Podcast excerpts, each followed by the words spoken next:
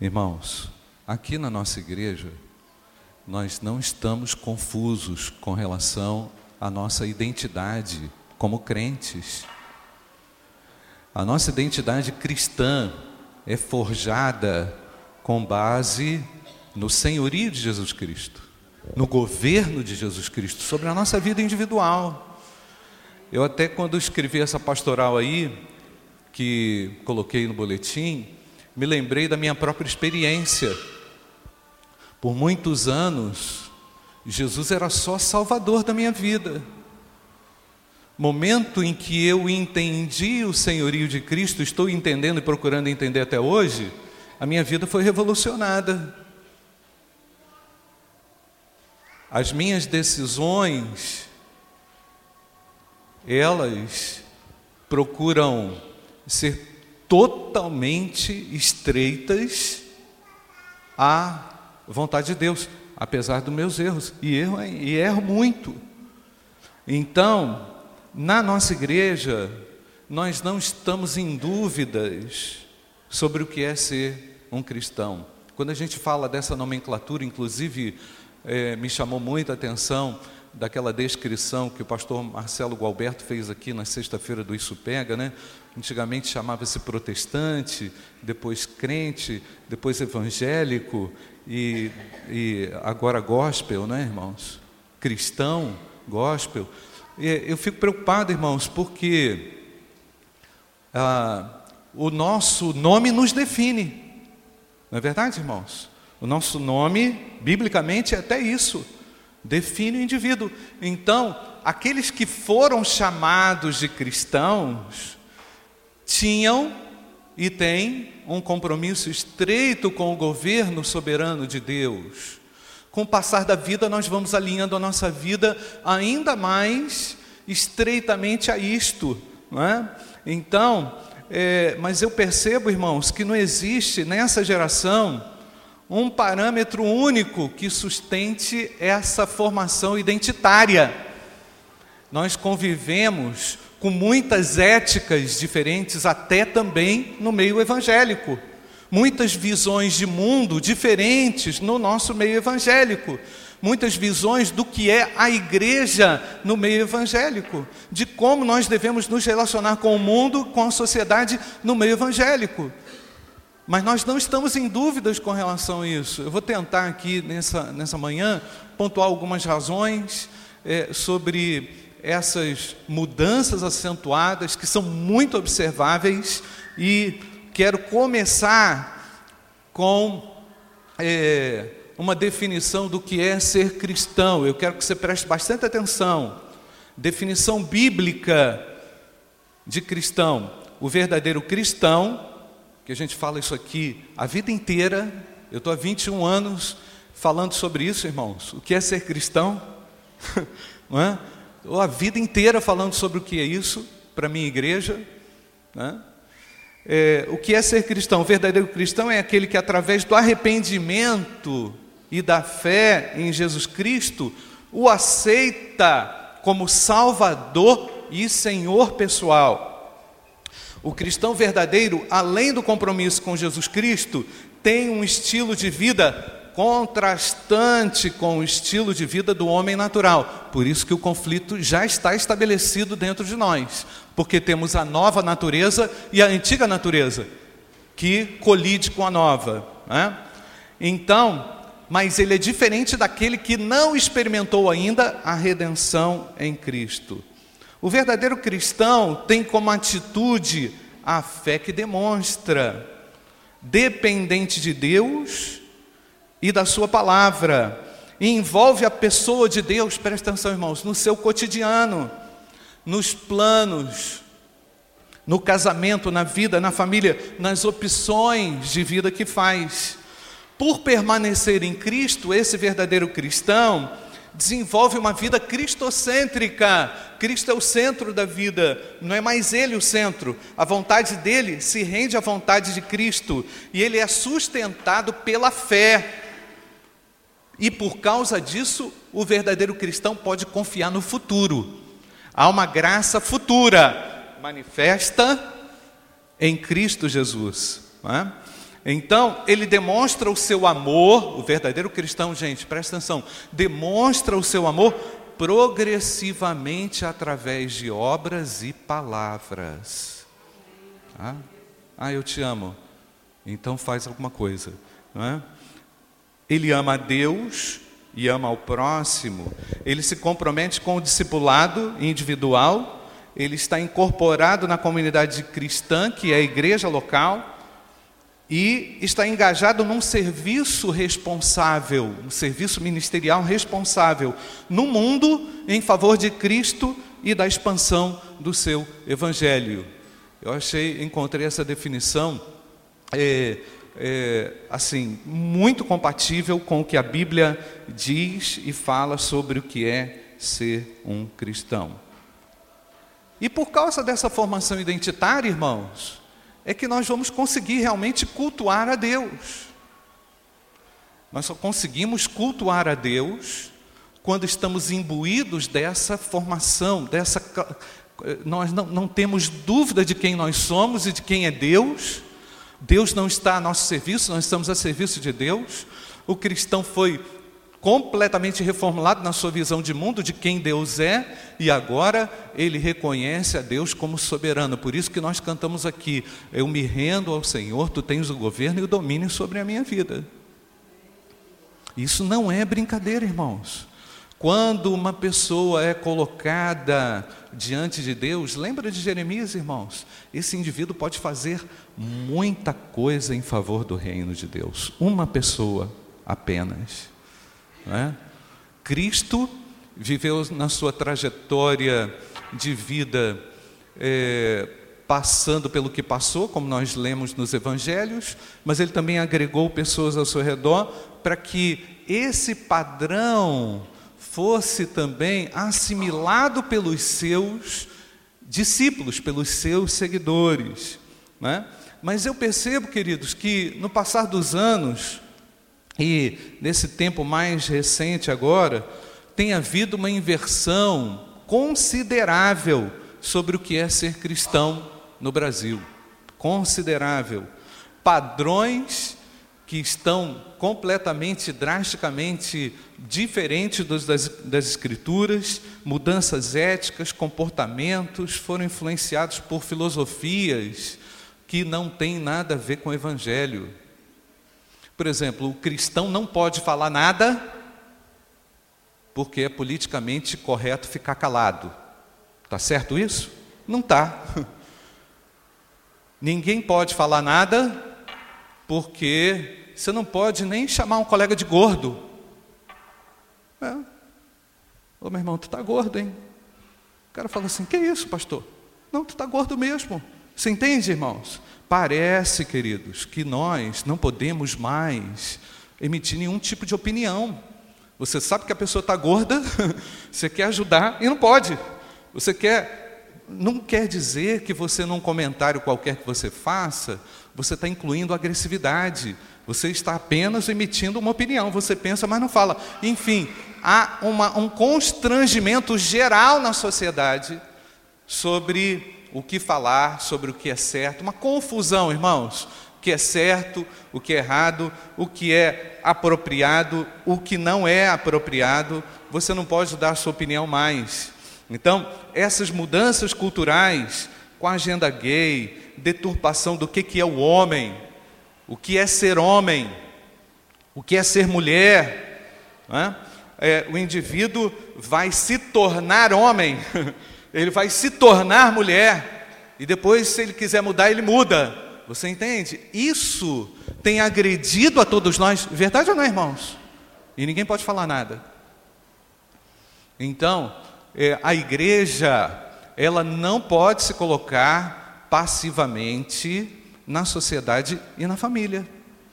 Ela está aqui para dizer aquilo que é correto. A verdade de Deus não é relativizada ela contém valores firmes, ideias firmes. Seja o seu falar, como Jesus, não é? Como a palavra de Deus nos ensina, sim, sim, não, não. E eu vou continuar nessa trilha, irmãos. O que é, é, o que não é, não é. Nós não podemos temer, mas isso confunde, irmãos, o indivíduo e coloca o indivíduo também numa situação, é, por vezes, é, confusa do que ele é e de qual é a posição dele nesse mundo. Né? Agora, também tem uma outra coisa, irmãos, que assim tem acabado muito com é, essa essência do que é ser cristão na igreja, é a introdução de ideias liberais na nossa teologia, na teologia bíblica. Né? A pessoa fala assim: ah, pastor, na sua igreja não pode isso, não? Meu irmão, vamos ver o que a Bíblia diz primeiro, porque lá na igreja tal pode, porque lá é assim. Mas o que, que você quer? Você quer um evangelho como é lá? Então você pode ir para lá. Porque aqui não é assim. O que a Bíblia ensina não é assim. Nós vemos assim inúmeras inúmeras considerações a respeito do que é certo e que é errado, até mesmo, queridos, no meio evangélico. É, eu não estou traçando, irmãos, um, um, perfil pessimista do que a igreja, a igreja continua prevalecendo. Para mim está muito claro. Eu faço uma análise daquilo que deturpa a nossa identidade e atrapalha na formação, na construção da sua espiritualidade e mais, atrapalha no nosso culto a Deus. Como nós cultuamos a Deus? Quais é, elementos nós é, conseguimos, é, precisamos reunir para cultuar a Deus em espírito e em verdade. Então, me parece, queridos, que o Evangelho está muito mais voltado para aquilo que é cultural do que aquilo para aquilo que é bíblico. Os comportamentos estão muito mais voltados para aquilo que a sociedade aceita do que para o que Deus aceita. Isso é um problema. Isso é um problema, irmãos. Então nós vamos que ter posições cada dia mais firmes contra esse avalanche, que não começou hoje, que não começou agora. Eu pontualmente falo sobre isso, mas eu vou insistir aqui em inúmeras mensagens sobre o que é a identidade cristã nesse tempo, para que todos nós consigamos reunir todos esses valores, encontrar todos esses princípios nas Escrituras e vivemos aquilo que Deus tem para nós nesse tempo. Amém, irmãos? Porque a sua vida e a minha vida no meio desse cenário, tem que falar alto. Entendeu, irmãos? Ah, por que você não é assim? A Bíblia diz: Ah, você vai se tornar um cara chato? Não, se tornar uma pessoa bíblica, alguém não, que não é legalista, alguém que continua amando a Deus, mas não vai aceitar e tolerar aquilo que contraria a Deus. Irmãos, e por falar de culto, eu quero chamar a sua atenção aqui para aquele culto que foi feito ah, em Gênesis capítulo 4. Quero chamar a sua atenção, fundamentar a minha argumentação com base nisso aí. Gênesis capítulo 4, verso 1 até o verso 16.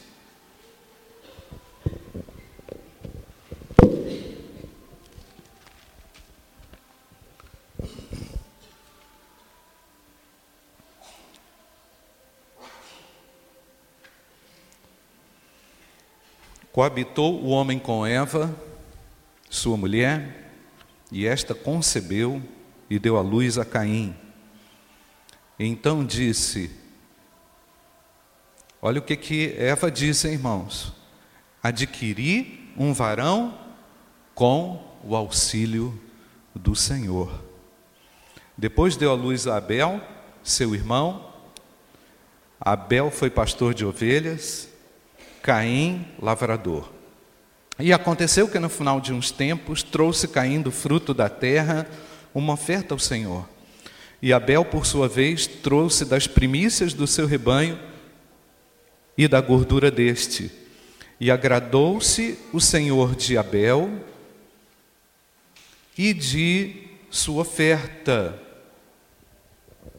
ao passo que de Caim e de sua oferta não se agradou, irou-se, pois sobremaneira Caim e descaiu-lhe o semblante. Então lhe disse o Senhor: Por que andas irado? E por que descaiu o teu semblante? Se procederes bem, não é certo que serás aceito? Se todavia procederes mal, eis que o pecado já à porta, o seu desejo será contra ti, mas a ti cumpre, o que está escrito, irmãos? Dominá-lo. Disse Caim a Abel, seu irmão: Vamos ao campo. Estando eles no campo, sucedeu que se levantou Caim contra Abel, seu irmão, e o matou. Disse o Senhor a Caim: Onde está Abel, teu irmão? E ele respondeu: Não sei, acaso sou eu tutor do meu irmão? E disse Deus: Que fizeste? A voz do sangue do teu irmão clama da terra a mim. Eis agora, pois, maldito sobre a terra cuja boca se abriu para receber de tuas mãos o sangue de teu irmão. Quando lavrares o solo, não te dará ele a sua força, serás fugitivo e errante pela terra. Então disse Caim ao Senhor: É tamanho o meu castigo, que já não posso suportá-lo. Eis que hoje me lanças da face da terra e da tua presença hei de esconder-me, serei fugitivo e errante pela terra. Quem comigo se encontrar, me matará. O Senhor, porém, lhe disse: Assim qualquer que matar a Caim será vingado sete vezes. E pôs o Senhor um sinal em Caim, para que não ferisse de morte quem quer que o encontrasse. Retirou-se Caim da presença do Senhor e habitou na terra de Nod, ao oriente de Éden. Amém, irmãos? Adão e Eva tinham sido expulsos do jardim, Deus havia punido por causa da desobediência, né? foi uma punição justa aos olhos de Deus. Deus sempre vai utilizar métodos justos para nos punir, para nos orientar, para nos disciplinar. E ninguém pode reclamar porque Ele é Pai amoroso. Cuida dos seus. Deus não se exime da responsabilidade disciplinar. Papai, mamãe, fica ligado, hein?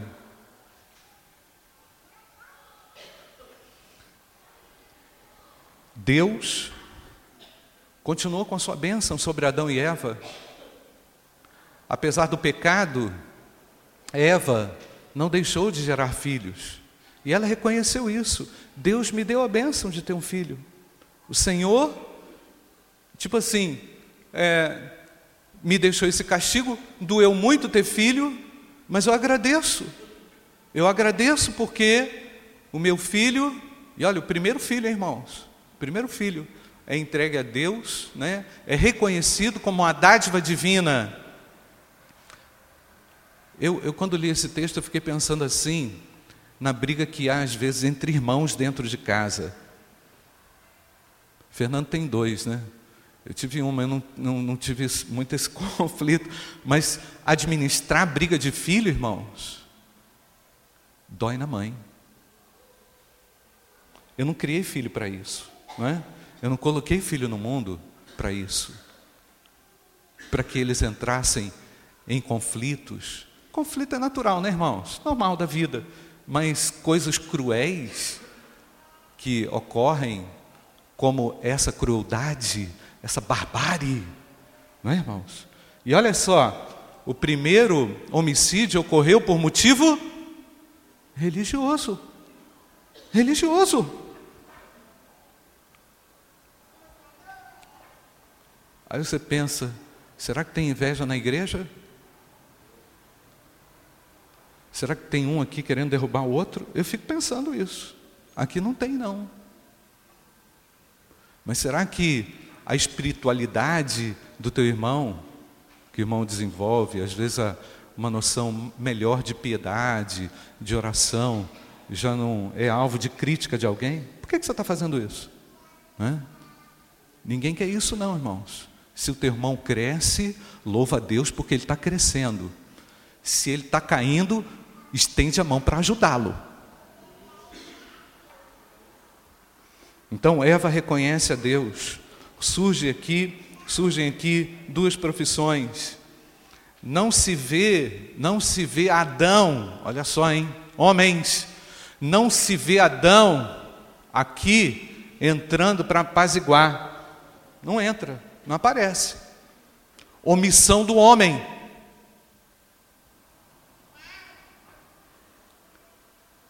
Às vezes eu já ouvi isso em casa, meu pai cobrando da minha mãe coisas, e eles às vezes justificava isso assim: ah, eu estou trabalhando muito.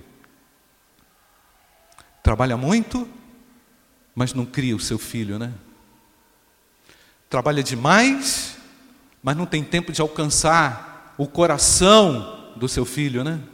Que legal, entendi. Vai ficar rico e vai perder o filho. Bacana. Vocês entendem, irmãos? Adão, é, na sua. Isso é uma inferência aqui, tá, irmãos? Não, é, é, o que eu, eu percebo. Adão e Eva tiveram a bênção de Deus, mas ele não conseguiu alcançar, nem Adão nem Eva, alcançar uma dimensão que estava lá no coração do seu filho. Deus percebeu o semblante descaído de Caim, mas o pai não percebeu. A mãe não viu, ninguém viu. E eu até falei isso aqui outro dia. Uma vez meu pai me chamou para uma conversa. Sabe o que eu estou falando? Pai chamar para uma conversa. E quando a conversa era no quarto, irmãos, era mais sério ainda. Nós vamos conversar lá no quarto. E lá no quarto, parece que ele tinha liberdade para para me aprisionar, é? e para eu não fugir, e para dizer algumas coisas também para mim. Uma vez ele disse assim: Por que, que você está com essa cara? Ele já, já sabia que tinha alguma coisa errada. Não é verdade, irmãos? Pai, quando olha no rosto do filho, percebe, meu filho, é, o que, que aconteceu? Todo dia, irmãos, a minha esposa olha para mim assim no meu olho. Todo dia. Ela acorda de manhã, não é? E pergunta: "Tá tudo bem com você?" É assim, fulminante, irmãos. Eu fico até com vergonha. fico até eu fico assim, caramba, o que, que ela está vendo que eu não vi? Normalmente ela vê um monte de coisa, não é? Mas às vezes eu abaixo o olho assim, está tudo bem, tudo bem. Não estou fazendo nada errado.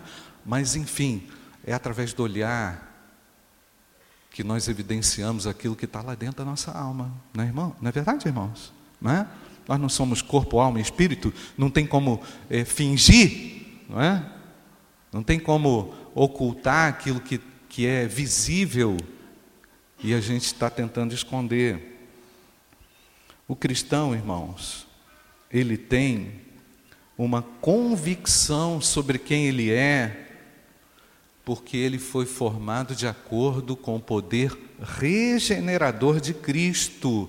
Nós não ficamos confusos com relação à nossa identidade, nós sentimos quando o pecado quer assediar o nosso coração e deturpar a nossa alegria, tirar a nossa alegria, tirar aquela inspiração que vem de Deus, tirar aquelas certezas que vêm de Deus. Irmãos, nós temos que tomar muito cuidado com um elemento muito grave chamado nominalismo, que cresce acentuadamente no Brasil. Cristãos nominais. Pessoas que estão com seus nomes no hall de membros das igrejas, mas não vivem de uma forma sem julgamentos, irmãos, de uma forma cultica a Deus, de uma forma é, com uma profissão de fé clara. Esse é um problema muito sério. Né? Há centenas de milhões de cristãos nominais no mundo, nós precisamos ir também atrás deles, nós também precisamos reforçar as verdades do Evangelho para eles. Né? Então, é, esse, esse, essa noção de nominalismo, ela, de certa forma, irmãos, ela também é, vem de uma, de uma tradição que não valoriza esse relacionamento autêntico com o Criador. era a autenticidade que era necessária ali naquele momento de culto entre é, quando ah, os dois prestaram culto ali, Caim e Abel. Um oferece sacrifício de sangue, que, agradece de, que, que agrada a Deus. Um oferece a primícia, o outro oferece um produto da sua colheita, dizendo assim: ah, isso aqui eu, eu, é, é o meu orgulho, é ações de graças, é, é eu que fiz. Sabe, muitas vezes, irmãos, nós ficamos muito felizes com aquilo que a gente consegue produzir e não reconhece a Deus. E não diz assim, foi Deus que me deu isso aqui. Então a primeira coisa que você tem que fazer é cultuar a Deus e dizer: Senhor, se isso aqui aconteceu, foi por graça e misericórdia tua na minha vida.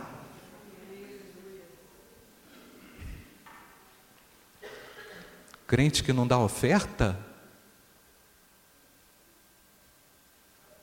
Crente que não oferece algo sacrificial? Não entendo. Eu não entendo. Se Deus te chama hoje fala assim, meu filho, entrega, entrega. Não é entrega para a igreja, não. Para aumentar salário aqui, não.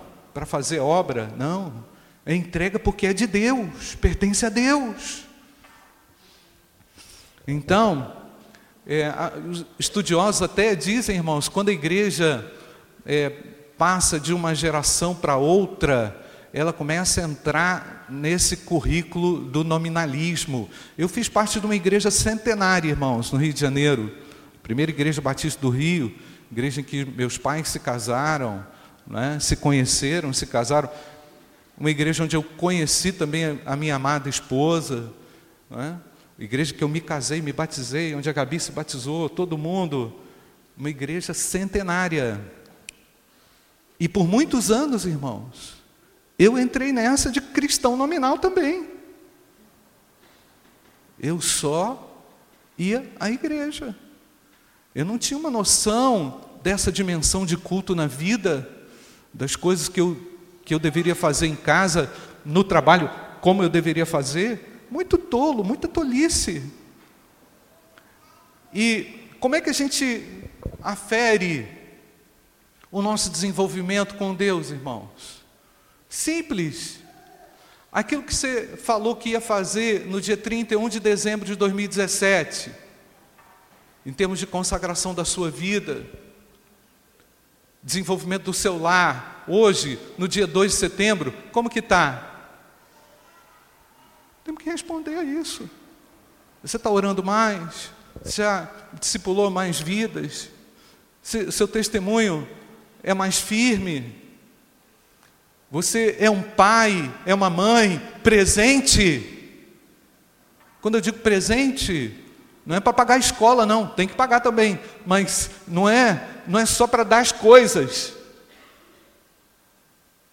Nós estamos substituindo, irmãos, formação por informação, estamos su substituindo formação de caráter por dar coisas para as pessoas, para os nossos filhos. Então, a culpa.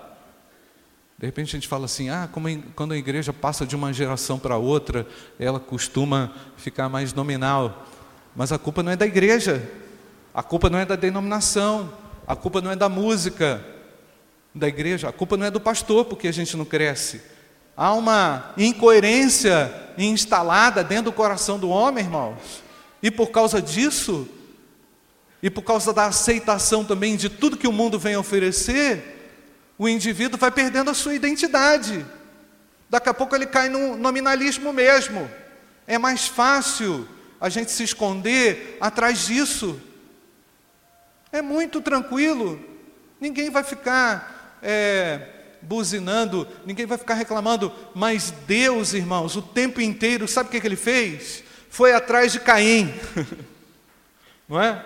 O tempo inteiro foi atrás de Caim. Meu filho, por que você está assim? Percebe, irmãos? Deus queria o arrependimento. Deus queria mudança. E falou com ele: olha, o teu pecado vai estar sempre aí, meu filho, não adianta. Não é? é tipo o cara que adultera. Ele não consegue ficar livre daquela amante, daquele amante. Aquele troço ficou agarrado. Né? Está todo dia batendo a porta dele. É a mesma coisa. O cara que rouba no trabalho, o cara que defrauda as pessoas, aquele troço está ali, vai dando uma, uma sensação de impotência e de desgosto, e ao mesmo tempo ele não consegue ficar livre. Mas Jesus veio para libertar o homem do pecado. Jesus veio para libertar as pessoas da escravidão do pecado. Não só do pecado, mas da escravidão do pecado. Então, não adianta apresentar um sacrifício que parece culto, não é? Então, o, o crente nominal, ele frequenta igreja, ele é devoto, mas ele não tem esse relacionamento sincero com Deus. Senhor, aquela forma como eu conversei com a minha esposa hoje, será que eu estava irado? Assim, com ódio dela? A forma como eu disciplinei o meu filho, eu passei do limite? Porque tem pai, tem mãe que disciplina o filho e fala assim: é, aqui, você e a sua mãe Tipo assim, o pai falando para mim, você e a família da sua mãe, é todo mundo assim. Olha só, que forma de falar é essa? Que forma de conversa é essa, irmãos? Que tipo de diálogo é esse? Destrutivo. Né? Ah, isso aí é assim, já vem de longe. Espera aí, você casou com a pessoa, assume a responsabilidade, você é homem e não dá formação espiritual dentro de casa? Opa, que, que é? Isso não dá exemplo? Então, frequentar uma igreja por motivo regularmente, mas por motivo cultural ou social, isso é também uma evidência de nominalismo. Frequentar a igreja nos dias festivos, Páscoa, Natal, casamento, nunca vai à igreja, mas de vez em quando frequenta. Irmãos, eu sinceramente reconheço que o problema de Caim ainda é presente, nós temos que refletir mais profundamente sobre isso. Esse problema de Caim tende também a nos influenciar. Né? O problema principal do homem continua gritando, clamando em alta voz, que é o problema do pecado, que nós temos já a solução para isso em Jesus Cristo, irmãos. Então, esse primeiro homem esse primeiro pai da humanidade, provavelmente na sua missão, falhou. Lógico que Caim foi responsável pelo pecado dele. As pessoas vão, fazer, vão ser responsáveis pelas suas escolhas. Mas você, pai, você, mãe, não pode ficar atormentado na sua consciência de não ter feito o seu melhor pelo seu filho, pela sua filha, do ponto de vista espiritual. Não passe, desculpa a expressão, irmãos, não passe essa bola para mim, eu vou ajudar, mas a responsabilidade é sua.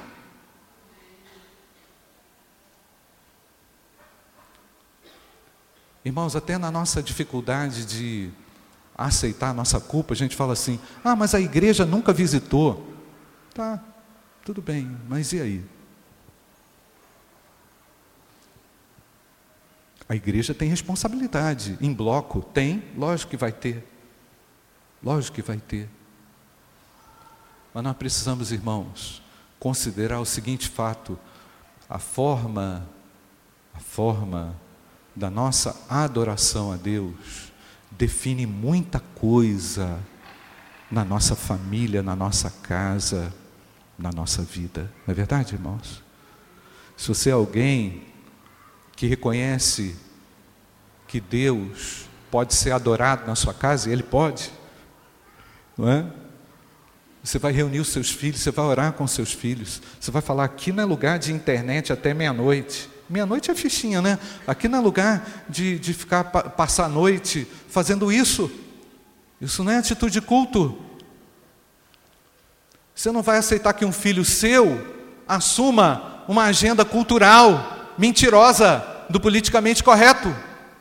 Você não vai aceitar que um filho seu defenda gay, por exemplo. Não vai.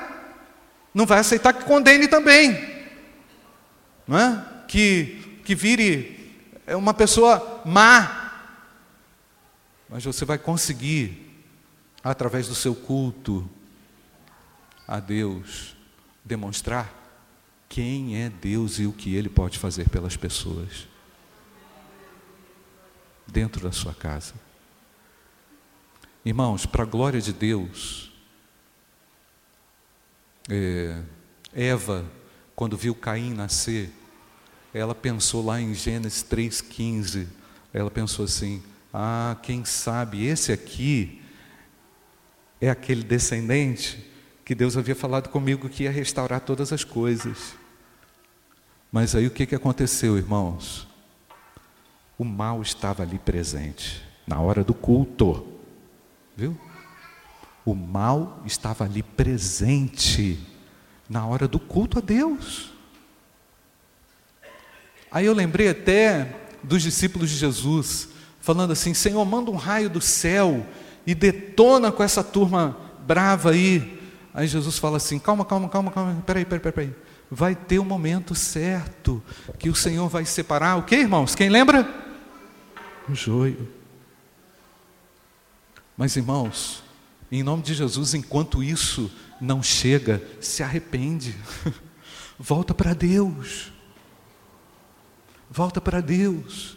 Diga a Deus, Senhor, o meu lar é um lugar de vida, o meu trabalho tem gente que me tumultua, e eu fico tumultuado também, mas eu não vou perder a linha, porque o Senhor me chamou para eu ser um adorador, em espírito e em verdade.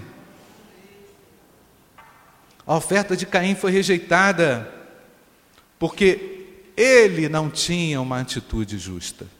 Tá certo, irmãos? Aos olhos de Deus. A oferta e ele foram rejeitados. O texto é claro, os dois. Eu não quero saber. Aí Jesus falou o seguinte: naquele dia, não é verdade, irmãos? Muitos dirão: Senhor, Senhor. Aí o Senhor vai falar assim: eu nunca conheci vocês, porque Deus só conhece aqueles com os quais ele se relaciona com intimidade, não é, irmãos? E ele só ministra com profundidade sobre aqueles que estão realmente quebrantados de coração. A oferta de Caim representa o orgulho, a justiça própria. Mas sabe o que acontece, irmãos? Depois que Eva, na verdade, ela não perdeu dois filhos, um morreu e o outro também, a gente pode dizer que perdeu, né? Tipo assim, o cara saiu igual um doido pela terra. Eu até me lembrei de um primo que sumiu pelo mundo, irmãos. Sabe o que é isso? Você tem um primo que sumiu pelo mundo, filho de pastor. Meu tio era pastor. Meu tio cansa, cansava de receber ligação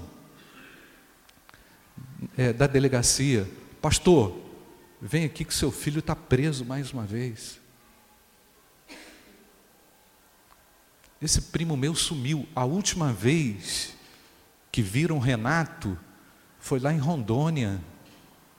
A gente cresceu junto, a gente brincava. Sabe aquele negócio de primo ir na tua casa? Tinha isso. Não sei se tem, deve ter, né, irmãos? É que eu estou meio desatualizado disso aí. Né? Primo ia para tua casa passar férias. Lembra disso? Passar férias. A gente brincava, esse primo sumiu pelo mundo. Caim saiu pelo mundo. Saiu da segurança do lar. Que coisa triste, irmãos. Que coisa triste. Que triste, irmãos. Quando você vê uma pessoa errante sobre a terra, aí Deus tenha misericórdia. Mas sabe o que aconteceu, irmãos? Eva não desistiu de ter filho. Ela não pensou assim: ah, já deu tudo errado. Não. Aí quem é que aparece em cena, irmãos? Sete. Sete, de acordo com Lucas, está lá na linhagem do Senhor Jesus Cristo. não é, irmãos? A descendência lá de Jesus. Então Deus não deixa de cumprir com a sua promessa. O caos não precisa ficar desse jeito. Jesus é a nossa salvação. Jesus é a minha esperança. Ah, pastor, está tudo difícil. Mas, meu irmão, está difícil mesmo. Está difícil mesmo. Mas tudo fica mais fácil quando a gente fura essa onda. Sabe como, irmãos? Através de um culto a Deus, num relacionamento genuíno. Aí você fala assim: o mundo está caindo, mas Deus está comigo. Amém, irmãos? É como Davi disse: mil cairão à minha esquerda e vai cair um monte de gente, mas eu não serei abalado. Porque a força de Deus, irmãos, nós fomos ressuscitados no poder da ressurreição de Cristo. Não tem, não tem, não tem como, irmãos. Não tem como. Não tem como dar errado. Amém, queridos? Agora, meu querido irmão, dá atenção para o teu filho. Dá atenção para tua filha. Não permita que esses sentimentos ruins governem a sua casa. Né? Entra com a intervenção fala assim: peraí, em nome de Jesus, isso aqui é assim: preto é preto, branco é branco, é, isso aqui está certo, isso aqui está errado. Eu não admito aqui em casa esse tipo de comportamento, não admito aqui em casa o pecado contra Deus, porque é Deus que não está sendo adorado.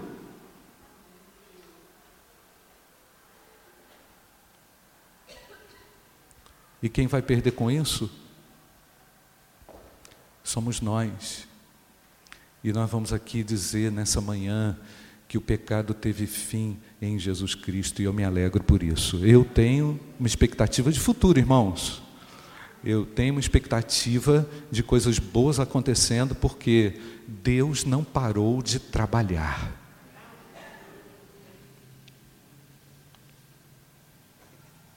Então, no meio do caos, lá naquele problema familiar, Jesus Cristo é, surge de uma maneira muito profética através daquele, daquele, daquela outra criança que iria nascer, sete, não é? E olha só, para concluir, irmãos, o que é que a carta aos Hebreus no capítulo 11, verso 4, diz que a Bíblia se auto. É, é, ela se auto-interpreta. A gente não precisa ficar. Ela explica a si mesmo. Né? Hebreus 11, 4 diz assim: Pela fé, Abel ofereceu a Deus um sacrifício superior ao de Caim. E pela fé ele foi reconhecido como justo quando Deus aprovou as suas ofertas, embora esteja morto, por meio da fé, ainda fala. Amém, irmãos? Então, Abel foi, é, ele comunica ainda que a atitude de culto sincera e honesta a Deus, ela passa de geração em geração. Aí você vê assim, aí você lembra lá daquele seu avô, lá daquela sua avó que era crente, aquela pessoa, você fala assim: nossa, a minha avó era uma pessoa pobre, irmãos, paupérrima, morava num barraco eh, lá na roça, mas eu nunca vi a minha avó triste.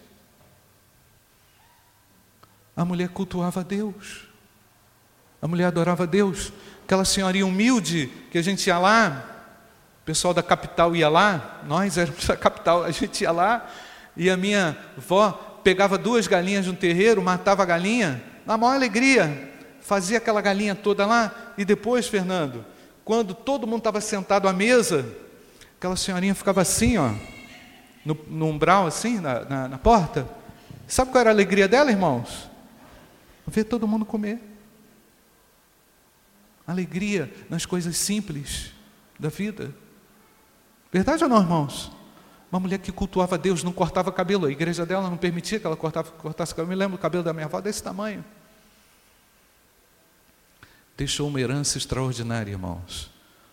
A fé no coração da minha mãe. Qual a herança que você vai deixar, irmãos? Para os seus filhos? Dinheiro?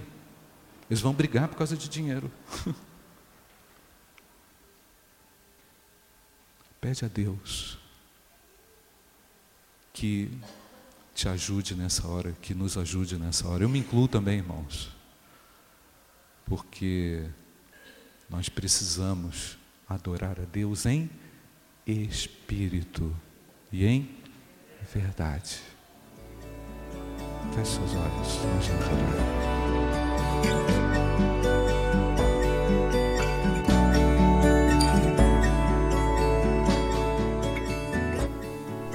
A Igreja Batista do Bom Retiro tem plena convicção de que a palavra de Deus é poder para salvar e transformar vidas.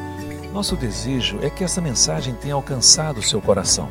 Para saber mais sobre quem somos e em quem acreditamos, acesse ibbrpatinga.com.br.